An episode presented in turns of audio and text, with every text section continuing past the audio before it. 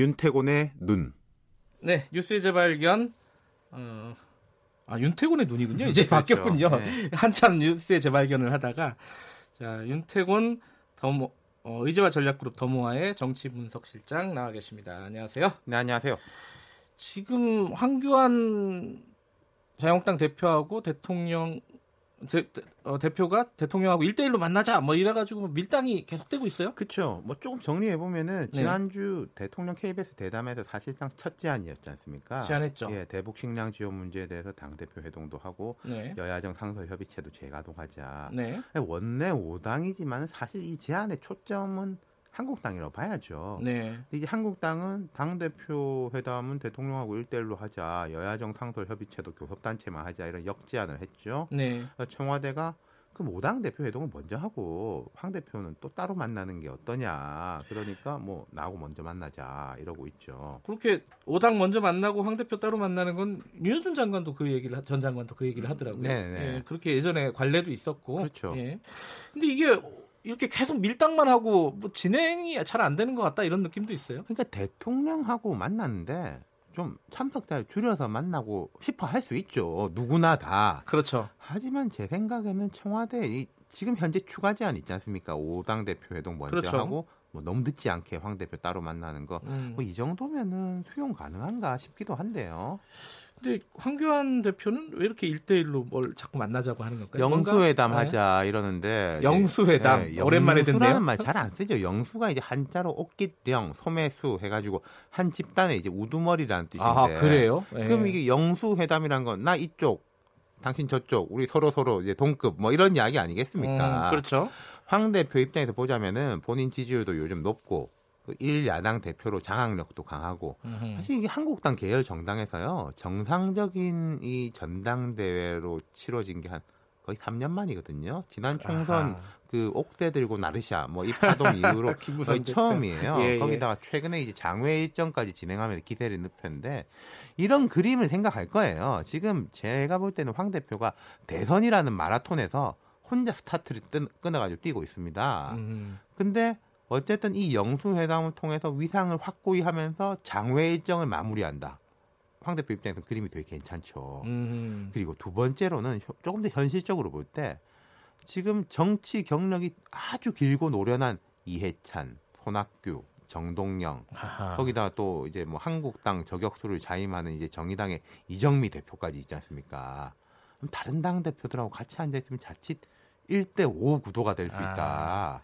그러니까 황 대표 입장에서는 대통령한테 집중해도 만만찮은데 나머지 4명하고 같이 앉아있는 게 부담스럽다. 원오브 데미 되기가 싫다 이런 느낌도 네. 있네요. 거기다 또 구도가 나 빼고 다 같은 편. 자기는 그렇게 느낄 테니까요. 예, 패스트트랙 관련해서 보면요 또. 그렇죠. 근데 나경원 대표도 또 이 상설협의체에서 교섭단체만 하자.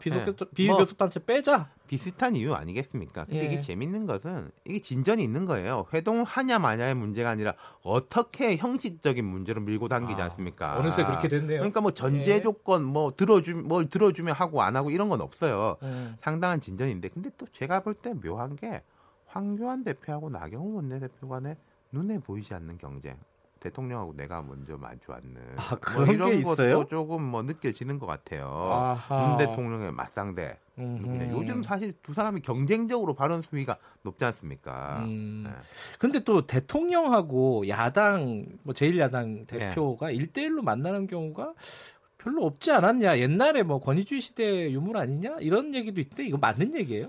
이게 맞기도 하고 안 맞기도 해요. 그러니까 야당 이게 이런 이야기인데 야당이 대통령만 자꾸 상대하려고 하면은 여당 특히 여당 대표 존재감이 낮아진다. 이건 분명히 맞습니다. 그렇겠죠. 일단 문재인 대통령도 작년 4월에 홍준표 대표랑 1대1 회동을 했어요.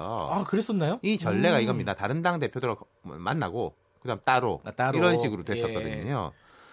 막상 이런 1대1 회동이 전혀 없었던 건 박근혜 전 대통령 때입니다. 아, 항상 여야 대표랑 같이 만났어요. 박근혜, 황우여, 김한길, 박근혜, 김무성, 문재인 이런 식인데 그럼 박 전 대통령이 이제 권위주의를 탈피하자고 해서 이렇게 만났냐? 그게 아니죠. 그럴 리는 없을 것 같은데. 아니, 그게 그 인식이 여야 대표는 동급, 대통령은 그 위. 아하. 그러니까 이제 셋이서 항상 만난다. 예. 이런 인식이었던 거죠. 예. 거꾸로 보면은요 노무현 전 대통령. 이명박 대통령 때는 1대1 회동 상당히 많았습니다. 그러니까 노무현 전 대통령이 이제 초기에는 그런 게 있었어요. 당청 분리를 내세웠지 않습니까? 네.